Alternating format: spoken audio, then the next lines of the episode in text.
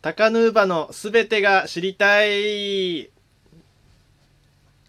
はい、えーというわけでね、えームニムニちゃんと拍手大きくしてほしいんですけど えっとまあ今日もね、えームニムニと一緒に、えーバイオニクルのお話を追っていこうと思うんですけど、えー今日はですねいろいろこう質問箱に来てた質問の中から特に「タカヌーバーって何だったの?」みたいな質問が多かったんで、まあ、タカヌーバーさんの一生をねムニムニからいろいろ教わっていこうと思います。はいもう丸ごとやっちゃおうという企画でございまやりましょす。はい。う。うん。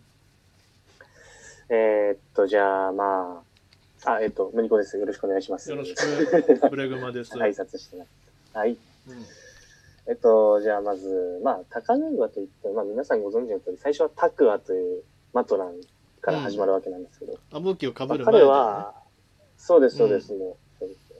えっと、彼は、あの、まあ、もうぶっ込みますけど、史上最初のマトランなんですよね。ほう。ほうほうんう、ほもう、えっと、もう最初の最初に作られたマトランなんですよ。う。うんうんうん。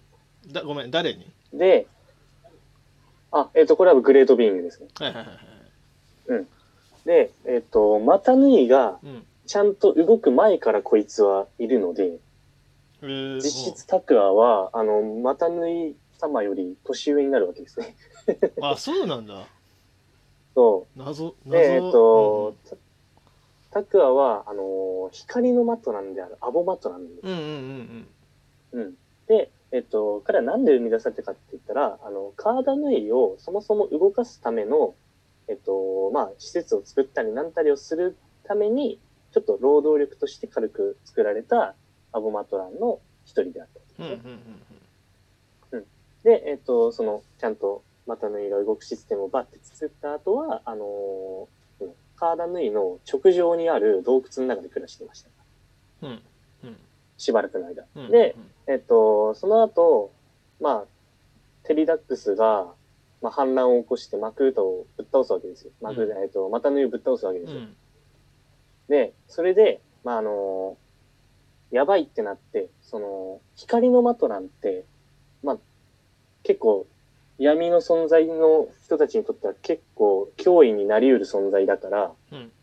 絶対狙われるっていうのを、オーダーオブマタヌイの人たちは、ちょっと予想して、そうだあね。のーだからこの実際、そうだよね。ブラザーフッド・マクータとかもアボマトランを殺そうとしてたもんね。殺そうっていうか、そうなんかそうそう支配しようとしてたもんね。うんうんうん。うん、そうそうそう。だから、結構、実際だってね、高ヌーバって結構、やばい存在になってるわけですから、彼らにとってもね。うんうんうんなるほどね。うん。で、おそらく狙われるって分かったから、うん。うんその、タクアを含む何人かのアボマトランを、うん。その、別の地域に隠したんですよ、オーダーオブマタヌイの連中は。あはあはあはあで、半年にわたって、こそこそこそこそと。うんうん。で、えっと、その時に、あの、記憶をバッて消して、うん。あの、こいつはもう、お前はもうターモットランとして過ごすんだよっていう記憶だけ残して、うんうん。あの、ターマトランとしてメトルヌイに行ったわけですね、タクアは。うんうんうん。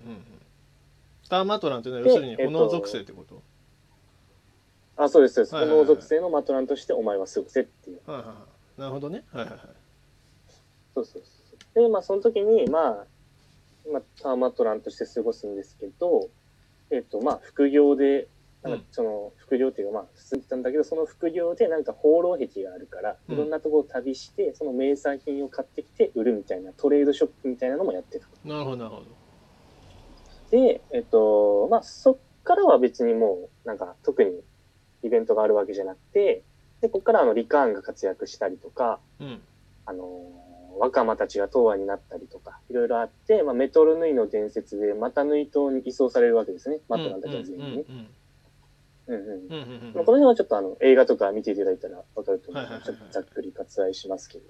で、その後、あの、マタヌイ島に行った後、タクアは、面川若間の、まあ、手伝いをする仕事に就くんですね。うん。なんですけど、あのまあ、さっきも言った通り、ちょっと放浪癖が強いんですよ、出たタクアって。もうなんか、好奇心旺盛で。全然記憶消しきれてないじゃなんん。かね、なんだろうこそれ。 う、いろいろこう、ちょっとまあ、いろんなところに行きたがりなんうでんすうよね。んで、それが原因で仕事をサボって、それでめっちゃ怒られて追放されるんですよ、タそれーコはロあかグラんをわ。。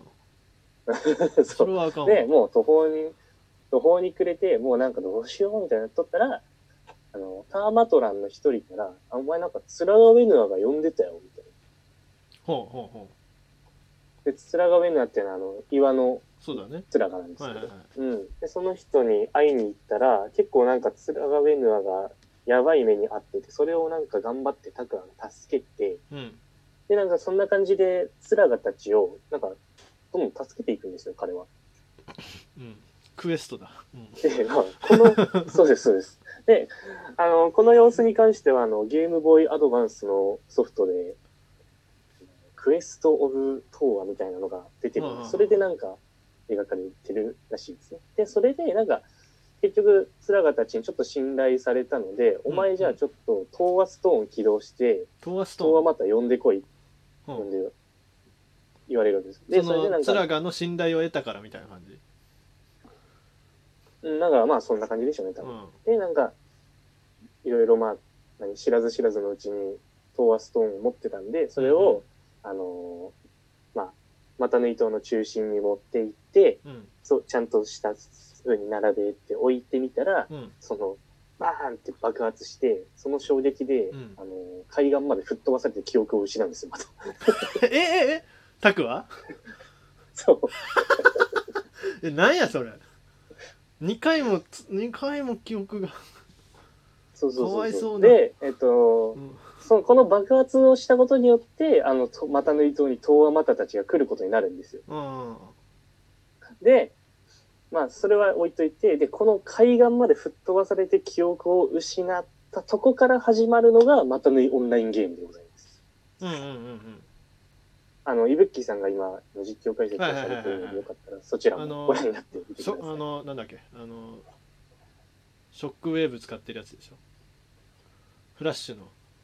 あそうです、そうです、うんフラッシュの。そうそうそう。そうだよねあの古いやつ。あの、そうそう、あれでさ、うあの、タコロ村の入り口のタコロガードがさ、うろうろうろうろしてるシーンあるじゃん。あの、うん右に行ったり左に行ったりしまくってるやつ。しまくってる入り口うんタコロ村入り口。あれ、あのところがさ、あの、な全然どうでもいい話だけど、あうの、ん。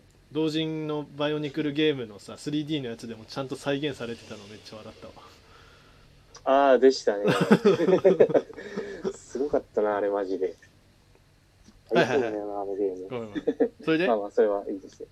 で、まあ、その後は、うんあの、まあ結局、まあちょっとネタバレにはなるけど、その、またのオンラインゲームで、いうんろいろちゃんとやっていったことで、記憶に戻って、功績を認められて、無事タープログラに戻ってきましたよ。タクアが。そうそうそうう、んタうんうんクうラんもちゃんと戻りましたあよ。その記で、まあ憶はその戻る後んだはね、あ、そうそう、戻った。ほう戻る理確由か戻った戻る必要あるのでか、なえっと、まあその辺は多分描かれるんじゃないですかね、ゲ ームで。あ、オッケーオッケー。あ、なるほどね。オッケーオッケー。多分、ね、いらんこと聞いたわ。 まあまあまあまあ、それはまあいいとして。うん。で、なんかボロックがその後襲撃するけど、その時はなんかレイコロ村をちょっと、何、助けたりとか、あとガーコロでうんジャラと一緒にクラナの回収を手伝ったりとか、いろいろまあして、うんうん。で、その時になんかあの、ペットのプルクと出会ってるんですね。ああ、なるほどね。やっぱ、いろんな放浪壁でいろんな村行って、その途中でプー君出会うわけで。カニだよね、あれ確か。カニ型のラヒじゃなかった。うんプー君。そうです、そうですそうです、カニ型うんの。そうそう。で、あと、ボロックカルが襲撃した時なんかは、あの、ターノックカルが、うんうん。あの、炎のエンブレムを盗むとこをジャラと一緒に目撃して、それダメだよっつってうん、一緒に立ち向かうんですけど、うんまあ敗北してしまったり、うん結構勇敢なこともやってますへね。え。いや、ジャラは友達だね、本当に。そうですうねん。ジャラとは結構、ジャラにはいっぱいなんかメトロネイ時代から助けてもらってたみたいです。いろいろその、そのさ、マトランについてそもそもの質問いいでしょうか。と。あ、はい。あのなんでしょうか。まあ、バイオニクル世界にはさ、まあ、マトランマトランって基本的にはこう住民ってイメージでいいんだよね住民っていうかあーはいはいまあ、特にこう突出した能力というかヒーロー的な能力があるわけじゃないがっていうことでいいの、基本的には、まあ、ないじゃないです。でたそれだ、うんあの、光の、うん。あいいよあいいよ、光の、うん、マトランだけはちょっと別ではいはいは、い少しだけ、あの、光の能力が使えたりするなるほどでそれとあとはまず東和たちっていうのがまあいるんだよねそれと別にまあなんていうのなんか力を使って守る存在みたいな感じでいいのかな東和っていうのはまあそうです。ジェダイみたいなもんです。うん、でそれで、まあ、さらに、あとはツラガっていうのがいるじゃないですかつらがってのがありますね。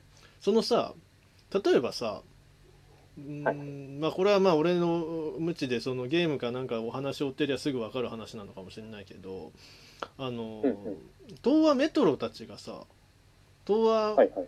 マタたちに会った頃にはもうツラガになってるじゃないですかなってますね。あれは何なのあれは世代交代みたいなのがこうパワーを渡しと渡すとかそういうことがあるからなのか単純に時間が経ったからなのか、えー、えっと、なんか、つらがになる瞬間っていうのは、うんなんか、結構、曖昧じゃないけど、うん東和としてのパワーを使い切って、自分の東和としての役目を果たした時に初めてつらがになるみたいな感じなんですよ。ああなるほどなるほどはいはいはいうん、で、えっと、映画の中で描かれてるのが、はい、うんあの、メトロヌイの伝説で、あの、マトランのカプセルをマタヌイ島に持ってきた時に、うんその、マトランって眠らされてるんですよ、テリダックスに。うんうんうんで、それを起こすために、東和たちは、そのパワーを使って起こすみたいなことをしてるんですね。うんうんうんうんで、そのパワーがどんどん抜けていって、抜けていって、どんどん何十人も何十人も起こしていって、抜けていった結果、つらがりになったみたいな感じで。なるほはいどなるほどなるほどじゃあ別にその年齢がどうとかっていうわけじゃあんまないわけね年齢とかじゃないんじゃだないかな。ってじゃあそのうん年齢のイメージで見ちゃうとさどうしてもさやっぱこうマトランってちっちゃいから子供みたいなで非東和が大人、ねつらががおじいちゃんみたいな風に見えちゃうけどそういうわけではないんだと、多分だって史上最初のマトなんだから、そうだよ若ね間に拓の方が年上です、そうだよねおそらく。 オッケーオッケーなんとなく納得できました、オッケーじゃあ多分そんな感じ。ごめん1本目これでおしまいあ、ははーい。ーい